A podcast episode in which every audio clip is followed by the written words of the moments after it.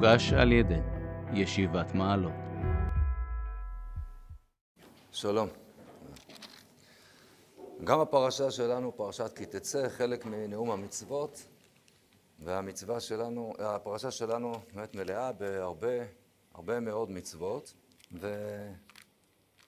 ואחד הדברים המעניינים, גם אחד האתגרים בעניין הזה, לפעמים למצוא חיבור בין עניין לעניין, אם בכלל יש.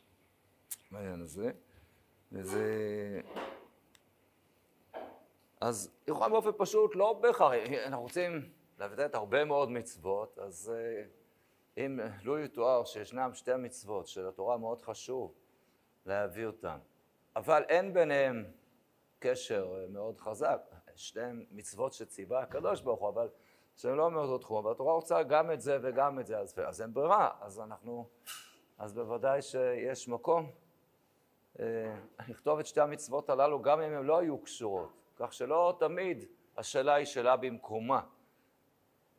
אף על פי כן, לפעמים השאלה היא שאלה די בולטת. אני רוצה לקחת דוגמה אחת, כאילו שזה קובץ של מצוות מהפרשה שלנו. בואו נראה את פרק כ"ד. טוב, אז הפרק מתחיל כי ייקח איש אישה ובעלה, ואם לא תמצא חן בעיניו, וכי מצא בה ערווה דבר, וברור שזה מתקשר, המצווה הבאה, פסוק ה', כי ייקח איש אישה חדשה, אז זה ברור שיש כאן הקשר, נתחיל בצורה, כמובן, אותה צורה של כי ייקח איש אישה, אז זה בסדר, אז המצווה הראשונה היא סיפור הגירושין, אחר כך בפסוק ה', לא יצא בצבא, לא יבוא עליו כל דבר, נקי לביתו שנה אחת, זה בסדר, אחר כך, לא יחבול רחיים ורחם, כי נפש הוא חובל. מה זאת אומרת? כאשר אדם לוקח משכון, לוקח ערבון, המלווה לוקח מהלווה, אז לא לקחת רחיים ורכב באופן פשוט, כי נפש הוא חובל, כפי שאלו הכלים שהוא זקוק להם לאוכל נפש, והם מכינים את הלחם, אז לא את זה לקחת. לא בכך קשור אחד לשני, אבל אנחנו שמים לב שעל פי המסורה, כנראה זה כן קשור, כי מיד אחרי זה, בין פסוק ואב לזין, יש הפסקה, יש פרשה סגורה. אנחנו היינו אולי מכניסים את ההפסקה הזאת בין פסוק ה' לפסוק ואב, אחרי ושימח את אשתו אשר לקח, ולפני הסיפור של הלא יחבול רחיים ורחב, שם רואים את זה, אבל טוב, משום מה, אז העניין של לא יחבול רחיים ורחב, מתקשר בהקשר הפשוט לעניין של האדם שלוקח אישה חדשה, אז אולי נצטרך לחבר את זה, אבל בסדר, אז נאמר פה, עוסקים בעניין הזה, חיים ורחב, אז כמו בדיני הלוואה, מה מותר לקחת, מה אסור לקחת, נדלג קצת, ההמשך הטבעי לזה הוא פסוק י', כי תשב ורעך משת מאומה, לא תבוא אל ביתו לאבות אבותו, בחוץ תעמוד, ואיש אשר אתה נושב בו יוציא אליך את האבות, החוצה, ואם ישניהו לא תשכב באבותו, השב תשיב לו את האבות כבוא השמש, ושכב בשלמתו וברחקה, ולך תהיה צדקה לפני השב אלוקיך. זה ברור שהסיפור הזה של האבות גם ממש קשור לעניין שלא יחבול רחיים ורחב, יש כאן כמה הגבלות שיש על המלווה, אומנם נכון שמצד אחד, כפי שנאמר בפסוק, עבד לווה לאיש מלווה, ובוודאי פריאת בעל חוב מצווה, וכאשר אדם לקח הלוואה הוא ודאי חייב להחזיר. אף על פי כן, התורה אומרת, יש גבולות, לא כל דבר מותר לקחת לו, לא דברים שהם צורכי אוכל נפש, ואם יש בגד של יום, אז רק בלילה תיקח, אם יש בגד לילה, תיקח אותו רק ביום, יפה, אז זה ההקשר הזה. זה מתקשר מיד לפסוק י' לא תעשוק שכיר עני ואביון ביומו תיתן שכרו ולא תבוא עליו השמש כי עני הוא אלא הוא נושא את נפשו לא יקרא לך אל השם והיה בך חטא. אז זה דומה כמובן, דובר פה באחד שהוא עשיר ואחד שהוא עני, ענייני כספים, אז זה לא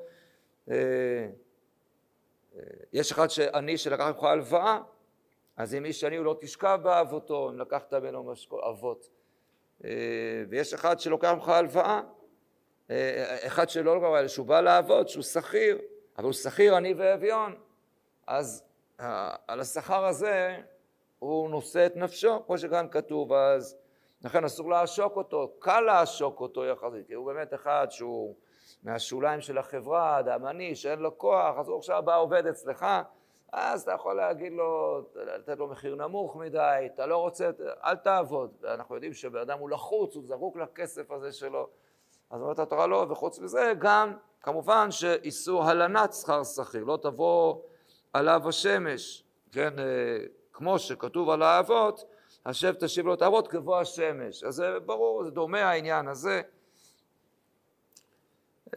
בהקשר הזה אפשר אולי גם להבין את לא יומתו אבות על בנים, ובנים לא יומתו על אבות, איש בחטאו יומתו, בואו נגיד כרגע, למרות שלא בזה אני רוצה להאריך היום, אז חז"ל לקחו את זה לדיני עדות כידוע, ובאופן פשוט זה יכול להיות שהכוונה היא יכול להיות שאותו עכשיו, אותו בעל הבית שמעסיק את העני הזה, יש לו חשבון איתו. הוא אומר, כן, עוד אבא שלו חייב לי כסף, כבר זה, ולכן עכשיו הוא יעבוד אצלי קשה, ובסוף אני אגיד לו, תשמע, אני לא משלם לך, כי עוד אבא שלך חייב לי כסף, אז לא, אז איש בחטאו, כל אחד אחרי, אתה לא, נאמר בצורה הזאת, אפשר ללכת גם לכיוונים אחרים, כרגע מספיק, וגם ממילא לא תתה משפט גר יתום, ולא תחבול בגד אלמנה, וזכרת עבד היית במצרים, ויבדך השם אלוקיך, על כן אוכלים צריך את הדבר הזה. זה יפה, מובן. שוב, אותם אנשים שהם חלשים יותר, בקלות ניתן ככה להטות את דינם, לא לחבול בגד אלמנה, כבר אותו מה שהוזכר כבר קודם, ואחר כך גם סיפור שהם מתנות עניים, תיצור שיחה בשדך ושלחת אותם בשדה, ואחריו, כי תחבוט זיתך לא תפרע אחריך, כי תבצור כרמך, וזוב גם זה, וזכרת כעבד היית בארץ מצרים. הכן הולכים לצווך לעשות את הדבר הזה. אז באמת, הפרק הזה בהחלט אפשר לראות את הכישורים שלו, מהשלב שלו, של פסוק ו', שלא יחבול רחיים ורחב, סך הכל עוסקים פה בבניין אחד. דווקא בגלל זה, כאן מאוד מאוד קשה, נכנסו פה שני עניינים, שקשה להבין, שוב אני אומר כרגע, אפילו בהנחה ששתי הפרשיות הראשונות שקשורות לכי כך איש אישה, אולי הן עומדות בפני עצמה. נגיד, לפחות הן קשורות אחת לשנייה, ואחר כך עוברים לסיפור של כל מיני סיפורים של הלוואות ועני ועשיר. אבל אז נכנסים בין לבין פסוק ז', כי ימצא איש גונב נפש מאחד מבני ישראל, והתאמר בו ומכרו מת הגנב ההוא והרתע הרע בקרבך, גנב נפשות, גונב נפשות, שבפשט, זה בעצם מה שנאמר בעשרת הדיברות, לא תגנוב. כשאנחנו מדברים בגונב נפשות, לא בגונב ממון, זה פסוק אחר, לא תגנובו, לא תכחשו, ולא. דבר הלמד מעניינו, שבעשרת הדיברות מדובר בגונב נפשות, אז הנה כאן הוא מופיע, גונב נפשות, והדבר הבא, ישמר בנגע הצרה, תשמור מאוד לכל שיראו אתכם הכהנים הלוויים, כאשר תשמרו לעשות, זכות אשר עשה השם אלוקיך למרים, בדרך בצאתכם ממצרים. מה זה קשור? ממש, שתי הפרשיות הללו לכאורה, ממש ממש כאן תקועות, ולכן כאן יש מקום לשאול, עכשיו, כי תשב ברעך משאת מאומה, זה ההמשך שלא יחבול רחיים ורחב. אז פה, כן לכאורה ברמה של הפשט, יש מקום לשאול את השאלה הזאת, לפחות לגבי שני העניינים הללו של גונב הנפשות ונגע הצרת, מה הם עושים כאן? כי הם נכנסו באמצע העניין. נכנסו באמצע העניין, אז כאן אני חושב שדי ברור שהשאלה על היחס בין המצוות כאן היא שאלה שבוודאי עולה ביתר שאת. טוב, קצת נראה ככה, ניגע בדברים האלה, חסר אולי להגיד ככה איזשהו כיוון אולי קצת מחודש. השאלה הראשונה בעצם, אולי נפטרת לגמרי על ידי פירוש די מעניין, לא מוכר של אברבנל. עכשיו אברבנל אומר, מה שנאמר בפסוק ו', לא יחבול רחיים ורחב, לא כפי שפירשתי עכשיו, כפי שרשי וחז"ל מפרשים, שהכוונה למי שלוקח משכון מן הלווה, אלא לא יחבול, לא לעשות חבלה, לא לחבול את הרחיים ואת הרכב. מה הכוונה? אומר האברבנל, כידוע שאנשי המלחמה, כשהם יוצאים למלחמה, והם עוברים מקומות וכובשים, אז הם עושים בלגן ומשחיתים ולוקחים בעיקר דברים שקשורים לאוכל. אנחנו יודעים, לוקחים מהאוכל, נכנסים לשדות ולוקחים דם, לוקחים פירות ומשחיתים ולא עושים חשבון. אז מה, אז עכשיו הצבא נכנס ועובר בבתים ולוקח דברים.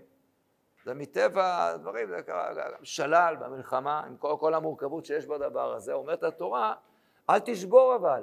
תכנס לתוך איזה בית, כבשת את הכפר הזה עכשיו, התקדמת, לקחת וזה, את הרכיים ואת הרכב שלהם תשאיר להם. אין הכוונה הרכב, כמו שאנחנו אומרים היום, אלא כן, האבן התחתונה היא נקראת הרכיים, האבן הגבוהה נקראת רכב, היא רוכבת על האבן השנייה. את זה אל תשחיתו להם. אתם רוצים לקחת עכשיו אוכל, לקחת בסדר, אבל את מה שמייצרים איתו אוכל, לא לשבור, אל תחבלו את הדבר הזה, לא לשבור. ואז בעצם אנחנו יכולים, מבינים את ההקשר של הפסוק הזה. לא אכלו לחיים ורחב, זה לא קשור להלוואה ולעני ועשיר, אלא זה קשור כי ככה שישה חשב, לא יצא בצבא. אנחנו מדברים עכשיו על הצבא, ובצבא בהקשר הזה, גם מן הצבא, מהחיילים נדרשת כאן איזושהי זהירות, ואיזושהי רגישות בעניין הזה.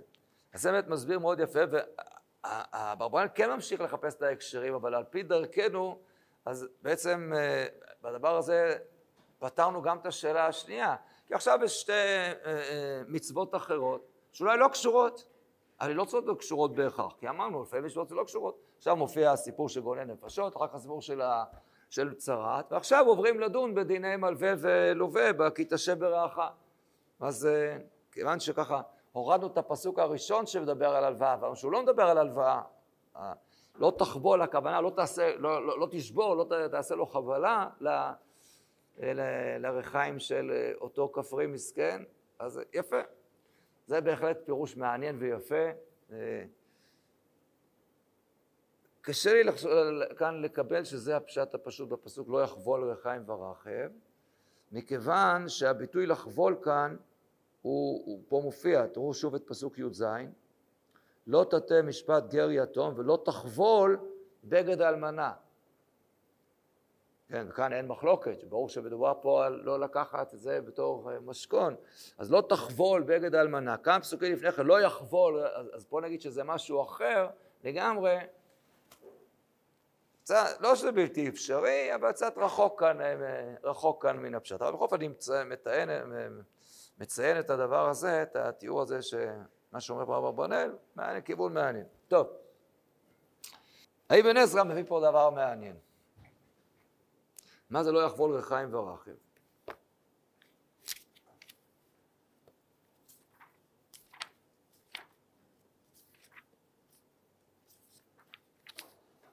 כותב אבן עזרא, לא יחבול רחיים ורחב. אמרו המכחישים, כשאבן עזרא אומר מכחישים, זה בין היתר הכינויים שלו לקראים.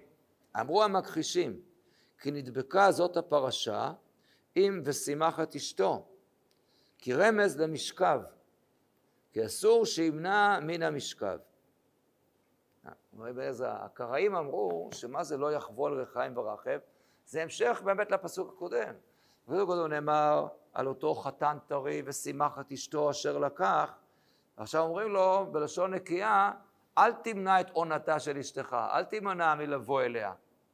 ואז לא יחבול רחיים ורחב, זה לשון נקייה, כן, אל תעצור את הסיפור הזה, תן לה כל מיני עונשים בזה שאתה עכשיו לא מקיים איתה יחסי אישות דרך ארץ, זה כאן נאסר, כנפש הוא חובל.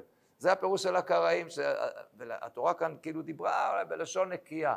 לא יחבול רחיים ורחב, זה רמז למשכבי האישה.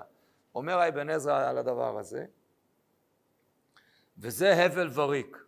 כן, אבן עזרא לא משאיר שבועים כשהוא עוסק בסיפור של הקראי, וזה הבל וריק. הביאו ראיה, אחר כך נראה את הראיה מהפסוק באיוב, אומר, והאמת שהוא כמשמעו, שאסור לאדם שיחבול רחיים, ותחסר מילת חובל, כמו ויאמר ליוסף, השאלה ליוסף ורבים כן, כי טעמה, ויאמר לא, האומר ידע לו וכולי.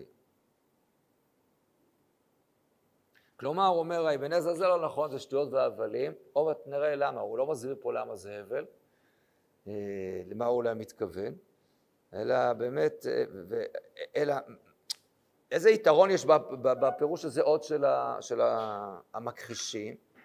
כי תשימו לב, בפסוק ו' כתוב, ולא יחבול רחיים ורחב, לא כתוב על מי מדובר. מי? אם מדובר באמת במלווה, שעכשיו לא דיברנו עליו בכלל, אז מי? לכן לפי הפירוש הזה של המכחישים, מדובר על אותו חתן שדיברנו בפסוק הקודם. הוא צריך לשמח את אשתו, והוא לא יחבול רחיים. הוא אומר, אבן עזרא שטויות, זה פסוק חסר, זה יש הרבה פעמים. כאילו כתוב, לא יחבול, החובל, רחיים ורחם, מביאות דוגמאות לדבר הזה, אז הוא לא מתלהב מהדבר הזה. אבל, למה הוא כן מתייחס? וזה העניין שככה בו פתחנו. והסומכים על סמך הפרשיות, איננה טענה. המכחישים, מה יש להם איזה רווח בפירוש הזה? סמיכות הפרשיות, מה קשור כי כך אישה חדשה לא יצא בצבא לפסוק הזה? הנה, פירוש על סמיכות הפרשיות מלמדת שמדובר על זה על אותו חתן שעכשיו נשאר בבית שלא, אז זה סמיכות פרשיות, כמו שעשה אברבנל.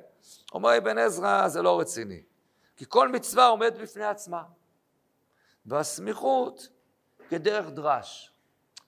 אז זה דרך נראה, אבן עזרא זה שיטה שלו. אבן עזרא מתייחס לזה ככה בצורה מפורשת, העניין הזה של סמיכות הפרשיות. ואבן עזרא כאן אומר, תדע לך, סמיכות פרשיות, כל מצווה עומד בפני עצמה. ודרישות הזה, לסמוך דרישות, זה רק דרך דרש, זה לא הפשט. אז זה דרש, זה נחמד שיש דבר כזה. ככה אבן עזרא בעצמו גם אומר, בתחילת הפרשה הקודמת, בתחילת פרשת שופטים, שגם היא פרשה, שוב עם הרבה מצוות, גם שם אומר אבן עזרא, הוא פותח בפרשת שופטים. אף על פי שכל מצווה ומצווה עומד בפני עצמה, יש קדמות דרש להידבק הפרשיות. בסדר, נחמד, אפשר למצוא בדרשות, זה לא הפשט, לא חייב להתעסק בזה, כל מצווה זה עומד בפני עצמה. האמת היא שאפשר לחוש באבן עזרא, שכנראה הייתה לו איזו התלבטות בעניין הזה. כי אבן עזרא אומר את זה בצורה קצת יותר ככה נחרצת, בפרשה אולי המקבילה לפרשת שופטים, פרשת משפטים. שגם היא כמובן רבויה בהרבה מצוות, ושם די בפתיחת הפרשה, אבן עזרא כותב את זה, גם בפירושו הארוך, גם בפירושו הקצר. אז הוא כותב ככה בפרשת משפטים, בכף א' ב', הוא כותב, כי תקנה עבד עברי. אז כותב אבן עזרא, אומר לך כלל, לפני שאחל לפרש. כי כל משפט או מצווה, כל אחד עומד בפני עצמו. כמו שאומר אצלנו. ואם יכולנו למצוא טעם, למה דבק זה המשפט אל זה, או זאת המצווה על זאת, נדבק ככל יכולתנו. כן, אז נתאמץ על זה. ואם לא יכולנו, נחשוב כי החיסרון בא מחוסר דעתנו. אז אבן עזרא אומר פה שני דברים. קודם כל, הוא אומר שכל מצווה בפני עצמה, זה בוודאי נכון. אבל יש קשר בין המצוות. אולי פחות, ולא רק ברמה של דרש כנראה. ולכן אומר, אבן עזרא צריך להתאמץ, לחפש את ההקשר בין המצוות השונות, בין הפרשיות השונות. אם לא נמצא, לא נגיד שמה, טוב פה אין, אלא נגיד, נתלה את זה בחוסר דעתנו. כן? אז אנחנו רואים שבאבן עזרא עצמו אפילו קצת, אפילו ככה מתלבט בדבר הזה, עד לכמה למשוך את זה, עד כמה לא, אבל אז פה כשהוא יוצא נגד המכחישים, נגד הקראים, אז הוא אומר, זה רק דרש, לא צריך להתרגש בזה יותר מדי. אבל גם אחר כך מיד אבן עזרא בעצמו ינסה קצת לתת איזשהו חיבור לא מאוד חזק בהכרח לסדר הפרשיות. טוב. אנחנו ננסה קצת ללכת יותר בצורה כן חזקה על חיבור הדברים. באמת בגלל זה גם הסיפור נגיד אחר כך של הצרת, פה באמת המפרשים מאוד מאוד מאוד הסתבכו, מאוד קשה, אבל עוד על איזשהו הקשר לעניין הזה, פרשה הזאת. אבל טוב, ההקשר של הרחיים והרכב אל החתן החדש, זה לכאורה די קל להבין. אפשר לומר אותו להחזיק די בקלות. כי כשאנחנו מדברים פה על כי כך אישה חדשה, לא יצא בצבא, לא יעבור עליו לכל דבר, נקי אלה ביתו שנה אחת ושימח את אשתו אשר לקח. באופן פשוט, מדובר פה באדם שעכשיו מתחיל להקים בית. האדם שמתחיל עכשיו להקים בית, אז יש בעיה של פרנסה הרבה פעמים. אז עכשיו הוא היה גר עם ההורים אולי, ועכשיו הוא צריך להתחיל לדאוג לעצמו, ולהתחיל לפרנס גם את אשתו. באופן פשוט שנקי יהיה לביתו, אז זה לא בהכרח שביתו זו אשתו, כי זה המשך הפסוק, בשימח את אשתו, נכון, צריך בהחלט ככה, לשמח את אשתו, עוד רגע נגיד את זה קצת יותר. אבל אדם כזה הוא בהחלט אדם שיש לו עכשיו, יש לו צרכים כלכליים, ואדם כזה, הוא עכשיו, הוא צריך הלוואה לקחת, כמו שכולנו מכירים, זוגות צעירים, לוקחים זה, אז היום זה יקרה משכנתה. אבל באדם עכשיו רוצה, אז הוא רוצה להפוך להיות עכשיו, לפרנס אותו, רוצה שיהיה לו קרם, שיהיה לו שדה, אז מאיפה יש לו כסף לדבר הזה בכך הזה? בטח הם מתחתנים צעירים, אז לוקחים הלוואה, וקונים איזה שטח, ומתחילים לעבוד, והרעיון הוא שבסופו של דבר, אחרי כמה שנים, כאשר הקדוש ברוך הוא יברך את שנתנו, אז תהיה תוצרת, יהיה מה להרוויח, הוא יוכל להחזיר את החובות, ולהתחיל גם להרוויח ולהתפרנס בחובות, זו הצורה המסודרת, וזה מוכר, והתורה מכירה בזה. זה מוכר עוד מהפרשה הקודמת, שלא יוצאים למלחמה שכהן מחריד, מי שבנה בית ולא חנך חור, מי שהרס אישה ומי שנטע כרם, זה ההקשר של... עכשיו לא נכנס להבדלים בין אירוסין לבין נישואים, מלחמת מצווה, מלחמת תושבות, לא חשוב כך לענייננו. התורה רוצה שבאמת האנשים הללו, שיקימו בית, ולתת להם את הסיוע בהתחלה. תחשבו במציאות שאין ביטוח לאומי, אז עכשיו האדם התגייס, עכשיו מיד לוקחים אותו לצבא, וזה יכול להפיל לו את כל העונה החקלאית שלו, ולא יהיה לו מאיפה לשלם את ההלוואות שהוא לקח. אז זה קשור לבשימחת אשתו בין היתר. זאת אומרת, כמובן שאם כל הבית חי עכשיו בחובות ובלחץ, וכל שנייה נכנס אליך מישהו, כבר שילמת, אתה מגלגל גמחים וכולי, זה בוודאי גם פוגם בשלום בית. אז התורה רואה בזה ערך מאוד משמעותי ומאוד חשוב בעניין הזה. ולכן ההקשר שלא יחבול ריחיים ורכב הוא מאוד מאוד ככה מתבקש כאן, שאנחנו מדברים על אחד כזה עכשיו, שהוא עכשיו רק התחתן ואין לו כסף, אל תיקח ממנו כי נפש הוא חובל. ולכן ההקשר הזה דווקא יכול להתאים, ולכן התורה שמה את הדברים ביחד, וזה כמובן אחר כך ממשיך עם כל הסיפור של ההלוואות והאהבות. זה בצורה פשוטה. שוב, זה לא מסביר את כי יימצא איש גונב נפש מאחיו, וכמובן גם לא את נגע הצרת. אבל לגבי עצם הסיפור שלא יחבור לריחיים ורכב, זה בהחלט יכול מאוד מאוד ככה להיכנס בצורה פשוטה כאן לעניין. מתאים מאוד לכל האווירה הזאת שהתורה רוצה לדאוג שאכן יהיה. בואו אולי קצת נחזק את זה. את הנקודה הזאת. מכך שהפרשה פותחת, פרק כ"ד פותח, כי כך איש אישה ובעלה, והאם לא תמצא חן בעיניו. כן, אז יש דבר כזה שהנישואין זה דבר לא פשוט כל כך. ויש מציאות שלא תמצא חן בעיניו, ויש מציאות שיצא מביתו, והלכה והייתה לאיש אחר, וישנא האיש האחרון. זה לא דבר מובן מאליו העניין הזה, שאיש ואישה בונים בית והכל טוב, והכל תמיד פשוט. התורה אומרת שהדבר הזה, צריך להשקיע בדבר הזה, והתורה תורמת כביכול את חלקה בעניין הזה, לאותו שלום בית. ולכן, אותה פתיחה אחר כך, כי עיקר יש אישה חדשה, אז לא יצא בצבא, ולא, יש בדיחה מפורסמת בעניין הזה, וזה אפשר ללמוד מסמיכות הפרשיות. כן, אומרים, כי עיקר יש אישה חדשה, לא יצא בצבא. למה הוא לא יצא בצבא בשנה הראשונה? ואחת התשובות שכבר יש לו מלחמה בבית, לא צריך עוד מלחמה בחוץ. אז פה, מהקשר הפרשיות, בהחלט אפשר אולי להעביר, אז לא נגיד, זה בצורה מגוחכת שכזאת, אבל בהחלט התורה כאן מציינת את האפשרות הזאת, שזה לא פשוט. והדבר המעניין, אנחנו יודעים דף יומי, ככה, קידושין, שמעניין מאוד שהתורה לומדת ככה, חלק מדיני הקידושים, בוודאי קידושי שטר, לומדים ויצא והייתה, לומדים הקיש, הוויה ליציאה, מהסיפור של הגירושין לומדים על הקידושין. זה דבר שככה קצת מורכב, אפילו קצת מוזר מהבת ראשון. לא, התורה אומרת, תדע לך, חיבור לבין איש ואישה, הוא לא דבר שוב תמיד מובן מאליו, הולך בקלות, והקשר הזה גם יכול להיפסק.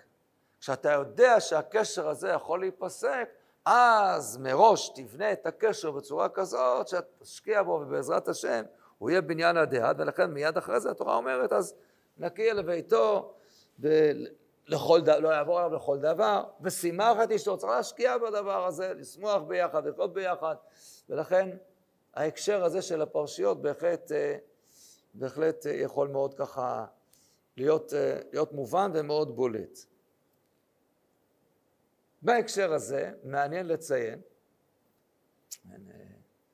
פרשנות די מוזרה אולי נראית לנו, זה מופיע במה שנקרא תרגום יונתן בן עוזיאל, כנראה לא תרגום יונתן בן עוזיאל, אבל ככה זה נקרא, תרגום בחופן ירושלמי באמת קדום. מה זה, איך הוא מתרגם כאן, לא יחבול לרחיים ברחב, לא ימשכן כבר רחיה ורכבה, ערום צורכי דיוון, מתאבד מזון לכל נפשו. אז זה הפירוש הפשוט, לא יחבול, רגע, משה הפירוש הפשוט. פשוט מוסיף, ולא יהווה כבר עשר, חתנין וקלין בחרשין, ערום נפש הדעתיד למבק מינון הוא מחבל. אדם מדהים. שאדם לא יאסור, אבל אדם אחר, הרחיים והרכב כאן זה רמז לחתן ולכלה. וזה ההמשך. יש חתן וכלה. יש אנשים שעושים כל מיני כשפים. כל מיני כשפים דואגים לזה שהאיש לא יוכל לקיים יחסים עם אשתו. ועל זה מדובר פה, וזה האיסור פה. לא יחבול, אל תשבור את ה... רחיים והרכב, את הקשר הזה שביניהם, כי נפש הוא חובל. כל מיני ילדים שהם היו אמורים ללדת, נפשות שיוצאים לצאת מהם, אתה עכשיו עוצר את הדבר הזה. זה נשמע לנו קצת רחוק, החבר. יש דברים כאלה, ויש מין דבר מוזר שכזה, התורה צריכה באמת להגיד. אז אני אקריא פה ככה, פירוש יונתן על הדבר הזה. אני אקריא את המילים, תשמעו. הפירוש של מה שאומר יונתן, שלא יהיה כושר חתנים וקלות בכישוף, שימנעהו מנבוא עליה. ודרש סמיכות הפסוק. דלאה מן הכתיב, כי ייקח איש אישה חדשה ושימרת אשתו אשר לקחת, היינו מצוות עונה. וסמיך ליה, לא יחבול, רחיים ורכב. ללמד אזהרה, שלא ימנע את עונתו, במעשה כשפים, שלא יוכל לבוא עליה כדרך הנשים. ותברא התורה כלשון נקייה, שלא יקשור רחיים, רמז לאישה, אל הרכב, שהוא רכב לאיש, וכולי. וזה לשון חבלה שמחבל הנפש העתיד לצאת מחלציה, כאילו לא קשרם. עכשיו תשמעו מה הוא אומר. טוב, תשמע, עכשיו תשמעו, הוא כותב. ויען כי העוון פלילי הוא, רגיל בדורות הללו. אני לא יודע על איזה דורות הוא מדבר, שזה היה דבר רגיל, שאנשים היו עושים כל מיני כשפים כאלה, ועל ידי זה לא מאפשרים לחתן ולכלה להתייחד ביחד ולהוליד ילדים. זאת אומרת, זה דברים רגילים. לא יודע, אני חושב שהיום קצת פחות, אבל... העורר להעתיק... הירושלמי בזה. הירושלמי, כל דאבת אילין ככפר בחיי אלמה. אנחנו אומר הירושלמי על הדבר הזה. פירוש, רשע עושה אלה, אין לו כפרה עולמית, ואין לו חלק לעולם הבא, לפי שכפר בו בזה. בטעם הוא כיוון דעשר חתנים, כפר בביאת המשיח, שנקרא גם כן חיי אלמה. וביאת המשיח תלוי בכילוי הנשמות שבגוף, הם פורסם, מה שאומר ביבמות, אמרו רבותינו ז"ל, הם בדוד בעד, שיכלו כל הנשמות שבחדר, שנקרא גוף. וזה מעכב הגאולה, למעשה שלא לימד, ניקח את השומע בחדר הזה. עכשיו תשמעו. ומצאתי בספר חרדים, והוא חיבור קודש מארץ ישראל. מפליג בעוון זה מאוד.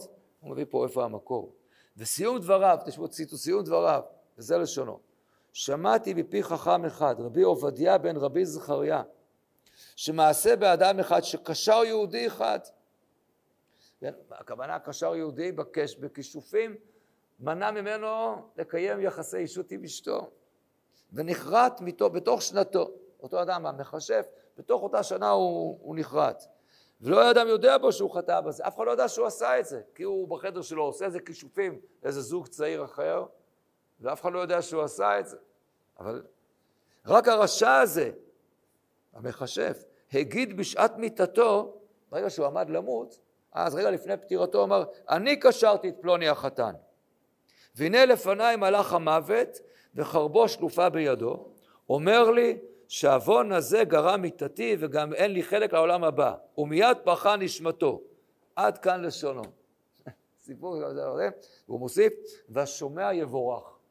זאת כל מי שחשב לעשות דברים כאלה?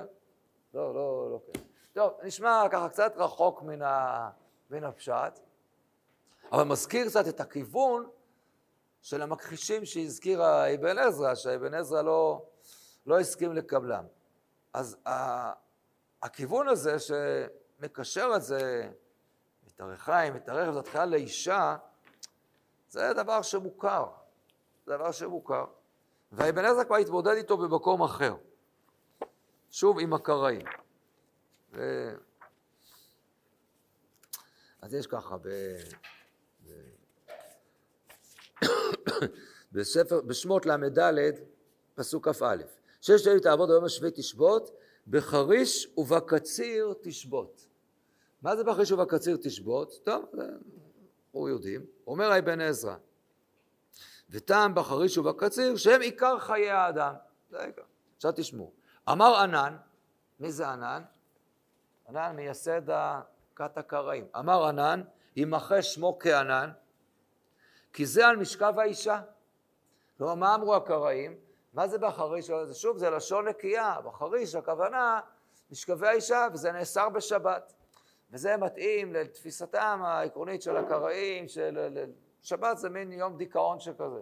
כן, לא תברו יש בכל שבועותיכם, יום זה לא יצא, אסור לצאת מהבית, אסור זה, שום דבר, אסור לעשות. רק לספור עד 100, בלופים כנראה.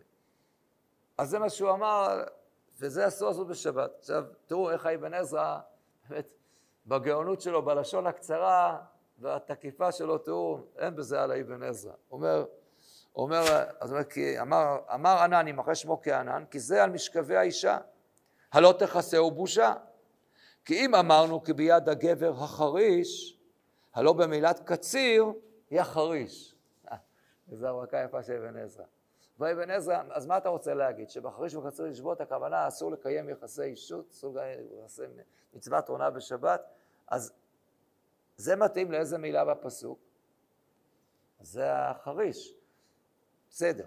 מה זה הקציר לפי זה?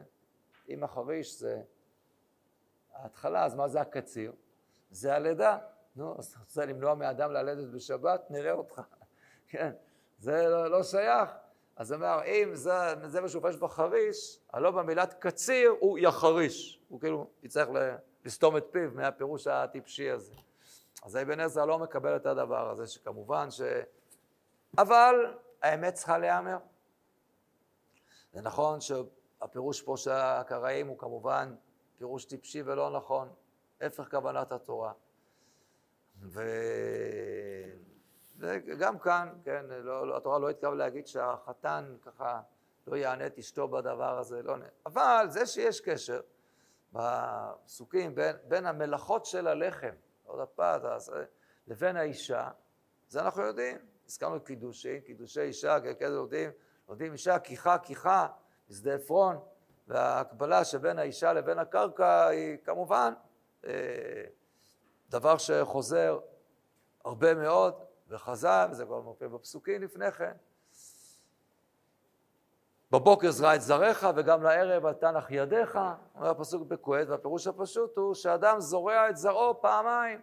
אדם זורע בבוקר את זרעו, זורע את זרעו בשדה, ובערב הוא זורע את זרעו ברחמה של אשתו, ובשני המקומות עכשיו מחכה שתבוא הרוח.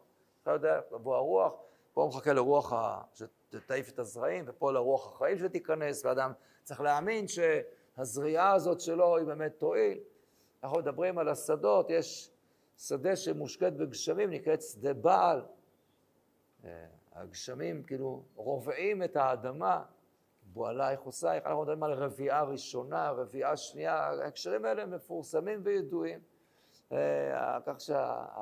עבודות השדה, הקרקע, בעיקר הלחם, כל מה שקשור בזה, באמת קשור לסיפור של האישה. זה הפסוק שכאן מביאים כולם, הפסוק שמופיע באיוב. באיוב ל"א, וכאן רבים מצטטים פה את הפסוק הזה, שזה לשון נקייה. אז בפרק ל"א כתוב ככה, על אדם שהוא מתנהג בצורה מוסרית ומושחתת. אז הוא כותב בפסוק, אם נפתל ליבי על אישה, ועל פתח ראי ערבתי, אם אני בגדתי, והלכתי ולקחת אישה אחרת, אז בינתיים תתחן לאחר אשתי, ועליה יכרעון אחרים. בינתיים זה מה שיקרה גם עם אשתי, גם היא תבגוד בי, אחרים יבגדו עם האישה שלי, וזה יקרני, תתחן לאחר אשתי. אלא גם תטחן לו לחם, אלא כולם מבינים, עליה יכרעון אחרים, ביטוי מאוד קשה. אז הביטוי שיחסי איש אישה זה הסיפור, הביטוי הזה של תטחן. או ניקח ביטוי אחר שמוכר לנו אולי עוד יותר, זוכרים את מה שאומר שמשון, אחרי שהפלישתים גילו את החידה שלו על ידי זה שהם לחצו את אשתו, הדילה, מה אומר להם שמשון? לולי חרשתם בעגלתי, מה זה חרשתם, איזה חרישה, שוב זה ביטוי לעניין הזה. אולי המקום שבו כבר ממש לא ניתן להתווכח, מופיע בסיפור של יוסף עם אשת פוטיפר, שם גם זה הדבר שהוא ככה מאוד בולט.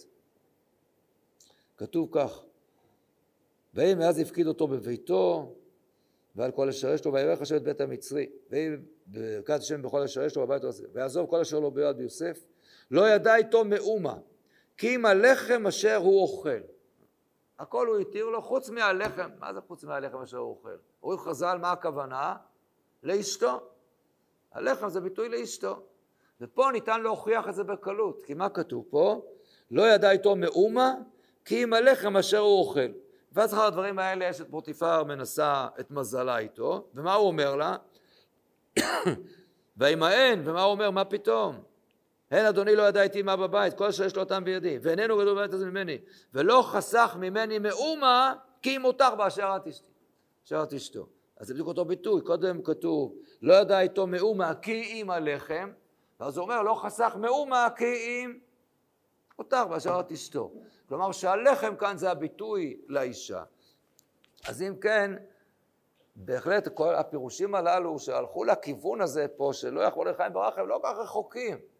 שמדובר פה משהו על אישה, אבל אולי, אבל ברופק כתוב פה לא יחבול. אז אמרנו כבר, לא יחבול פה זה בהקשר הזה, אז אולי נציע כאן משהו אחר. אבל כן בהקשר הזה של אישה. שאולי התורה לזה היא רומזת, כי זה כאן ההקשר.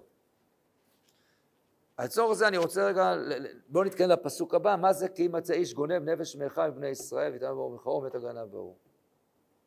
גונב נפשות. מה מדובר פה?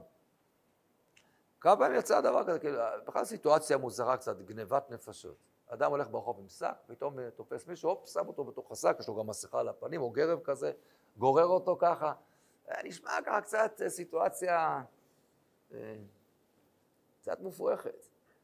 ולפי מה שאמרנו, גנבת נפשות, זה מה שמופיע בעשרת הדיברות. לא שלא יכול להיות דבר כזה, וגם יש דברים כאלה.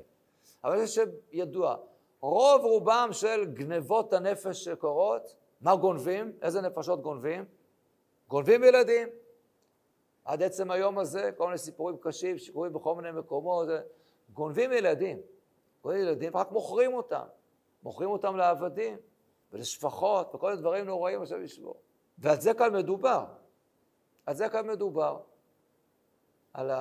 באופן פשוט. אמרתי, פרשת ילדי תימן, פה היא כתובה, אז על זה, מדובר. אבל יש כאן הקשר גם, על הגנבה. בואו נקרא סיפור, קצרצר רק את הפתיחה שלו בספר מלכים, שהוא מוכר.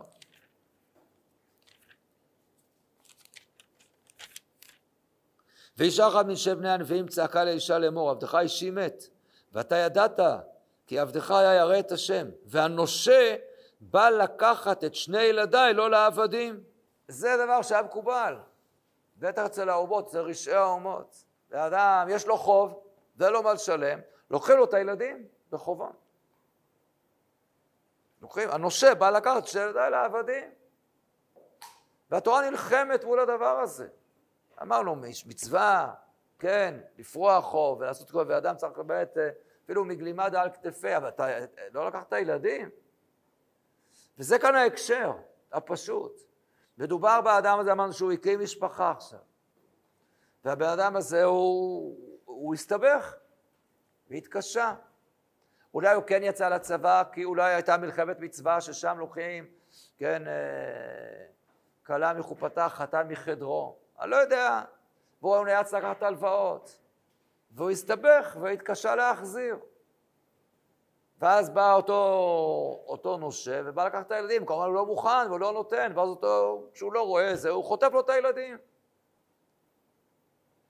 וזה ההקשר כאן, שרק גנבת הילדים. זה בהקשר הזה שאתה מפרק לו את המשפחה עכשיו. הסיפור של לדאוג לעניים, וזה דבר שהתורה אומרת בהרבה מקומות, גם, אבל בהקשר כאן, הוא ההקשר הזה של הפירוק הכלכלי, זה רק שהוא פוגע במשפחה. פה המשפחה מתפרקת ממש. וזה ההקשר כאן של, כי אם יצא איש גונב נפש מלחם מבני ישראל, יתעמר בו ומחרו, ומת הגנב ההוא והרתע הרע מקרבך. זה תמיד נכון. אבל בהקשר הזה, זה ממש לקחת נפשות. ואם כך אני רוצה להגיד, שלא יחבור ללחיים ברחב זה אותו דבר. על מה מדובר פה, מה לא יחבור ללחיים? פה הדבר הנורא הזה, שלפעמים אפשר להציע, מדי פעם אנחנו שומעים בכל מיני אירועים כאלה שקורים, ואתה באמת מצטמרר לשמוע את זה. לפעמים אדם אין לו מה לשלם, ומה שמבקשים ממנו תשלום, אז תשלח את אשתך אליי. תיקח את אשתך, תביא את אשתך, תביא אותה לשבוע, תביא אותה לשבועיים, וזה ימחה לך החוב. וזה ההקשר כאן, לא יחבול רחיים ורחם, כי נפש הוא חובל. ובאמת התורה כאן מדברת, ובמציינת בלשון הזאת הדו משמעית. מצד אחד זה ודאי, זה רחיים ורחב, זה צורכי נפש וזה האוכל. אבל גם האישה היא נקראת כאן הלחם, והדבר הזה כאן, אחרי זה מופיע כאן ביחד.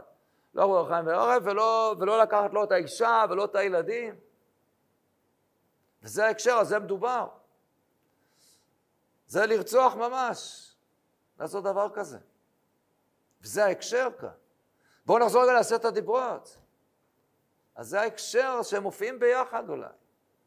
שלא תגנוב, ולא תנאף, ולא תרצח. בהקשר הזה זה מובן, הקשר שבין הדברים. שוב, כמובן, כל דבר עומד בפני עצמו, בוודאי נכון. אבל זה ההקשר כאן שעליו מדברת התורה. מה הבעיה? הרי יש דבר כזה.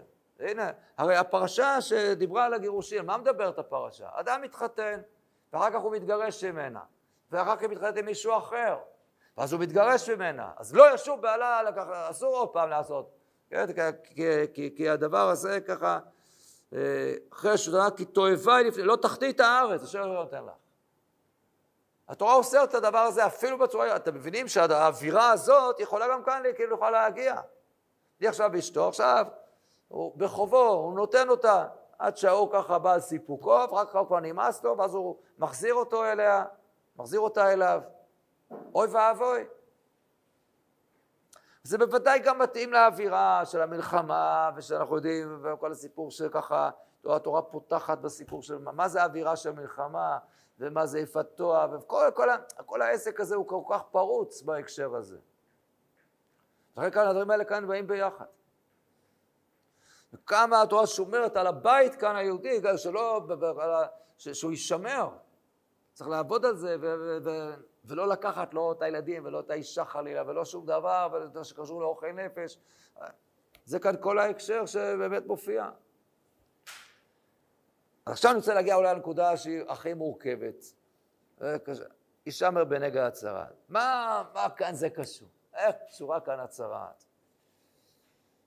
אז רש"י מביא, מה זה ישמר בנגע הצרת? אנחנו יודעים מה הכוונה, מה צריך כאן, מה זה ישמר בנגע הצרת? שלא תתלוש סימני טומאה, ולא תקוץ את הבהרת, כל שיראו אתכם וכו'. אז מה זה ישמר? אז יש מפרשים שמדברים על כך שצריך להיזהר מלשון הרע, כדי שלא יביאו נגעים וצרת, אבל רש"י לא הולך פה, זה הוא יגיד בפסוק הבא. פה רש"י אומר, ישמר בנגע הצרת, לשמור מאוד על כל שיראו אתכם. התורה פה לא אומרת, ישמר לך לא להגיע לצרת. אז היה מתאים להגיד, אז אל תדבר על לשון הרע, תחלוק על הנביאים, זה קשור לצרת, אבל לא חשוב, אבל לא, התורה אומרת, כשיש כבר צרת, אז תשמור. כאן רש"י אומר, מה הכוונה? בבקרות חז"ל, לא לקוץ את הבארת, את סימני הטומאה. הפסוק הבא, זכור את אשר עשה השם אלוקיך למרים, אז שם היא עכשיו, זה השלב הקודם. אומר רש"י, אם באת להיזהר שלא תלקה בצרת, אל תספר לשון הרע. זכור העשוי למרים, שמה באחיה לקטה בנגעים. טוב, מפרשים אחרים, גם את מרים קושרים לסיפור הזה של לא למה שלפני, אלא, כן, אומר הרשב"א, ישם המאוד בנגע הצעה לשמור לעשות, אפילו הוא מלך כעוזייה, לא יכבדו, אלא יסגירו וישולחו ובדד ישב. ותזכור אשר עשה השם לוקח עליהם מרים, שאף על פי שהייתה נביאה באחות משה, לא חלקו לה כבוד אלא תסגר 7 ימים. זאת אומרת, הרשב"א אומר, מה זה להישמר בנגע הצהרת? יש אנשים מאוד גדולים וחשובים, שמה? אותו אני אסגיר? כן, אפילו עוזייה המלך, שמו אותו בבית החופשית, ותזכור שזה קרה אצל מרים, למרות שהייתה נביאה וכל, אבל כן, לא ויתרו על הדבר הזה. אבל אז אין באמת הקשר כל כך, קשה למצוא את הקשר. אני רוצה להציע שבכיוון הזה, זה בדיוק יהיה הקשר. אחד הדברים הקשים שיש בצרעת, מה עושים בצרעת? מה עושים למצורע? בדד ישב מחוץ למחנה מושבו. לוקחים את הבן אדם הזה ומוציאים אותו מהבית, מוציאים אותו מהמשפחה. אסור לו להיות עם אשתו. ופה הייתי חושב, רגע, אולי זה כמו מה? אולי נגיד זה כמו אדם שהוא חולה. הוא הולך לרופא, אומר לו הרופא, עכשיו אתה לוקח אנטיביוטיקה ככה וכך ימים, אתה לוקח את הכדורים האלה, אתה לוקח, האם הוא חייב לקחת? לא. זה עצה טובה, אתה רוצה להתרפא, אבל אני מחליט שלא שווה לי. אני מעדיף, אני לא יכול עכשיו בזה, אנטיביוטיקה מאוד יחליש אותי, אני עכשיו צריך בעבודה, לא, אדם, לא חייב. יכולתי לחשוב, אולי גם בצרעת נגיד דבר כזה. מה, אני עכשיו אצא מהבית, אני לא אשאר עם אשתי ועם המשפחה, הרי הבית זה דבר כל כך חשוב, כל כך משמעותי, כמה התורה עובדת עליו. זאת אומרת, תקשיב, אנחנו מאוד מאוד מאוד מאוד ככה מתאמצים לשמור על הבית שלך, אבל זה בתנאי שזה בסדר. יש גם מציאות כזאת שאתה יוצא מחוץ לבית, וזה לא לבחירתך.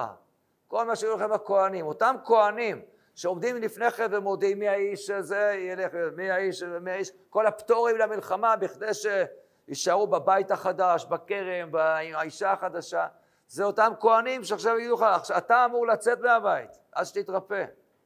אז תתרפא מהצרעת הזאת. זה דבר שקשה. וזה הקשר של מרים.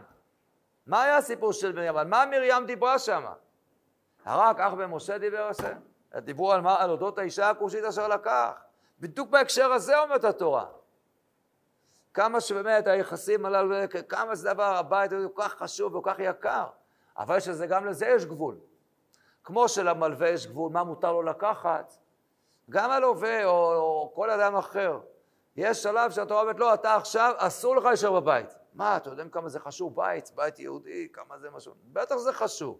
אבל יש מצב שפגעת בזה, והתורה אמרה, אתה יוצא. מה, הכהן עכשיו יגיד לי לא להיות עם אשתי עכשיו? אתה יודע מה זה להיות? כמה זה חשוב? כן. אז זה התורה מדגישה. אישה מביניו, לשמור מאוד לעשות, ככל אשר יראו אתכם הכהן, ואם כאשר ציוויתים, תשמרו לעשות. כן, זה דבר חשוב מאוד. ודווקא אחרי שהתורה כל כך הרימה הנס, אומרת התורה, אבל בזהות. יש שלב שבדבר הזה, גם אתה נשאר מחוץ לבית. יש את המלווה שעוד מעט יגיע לקבל, אז גם הוא יישאר מחוץ לבית, הוא לא נכנס לתוך הבית שלך. יש מצב שגם אתה לא תיכנס לתוך הבית שלך, עד שאתה תתקן את מעשיך. ואם כך, יש פה בהחלט רצף של כל הפרשיות כאן הללו, כולם יסודם באותו מקום, אולי יש ככה, אולי יצאנו ידי חובת מה שאומר אבן עזרא, שאולי יש פה לפחות בדרך דרש, שזה קשר לחבר את הפרשיות. בעזרת השם, שבת שלום.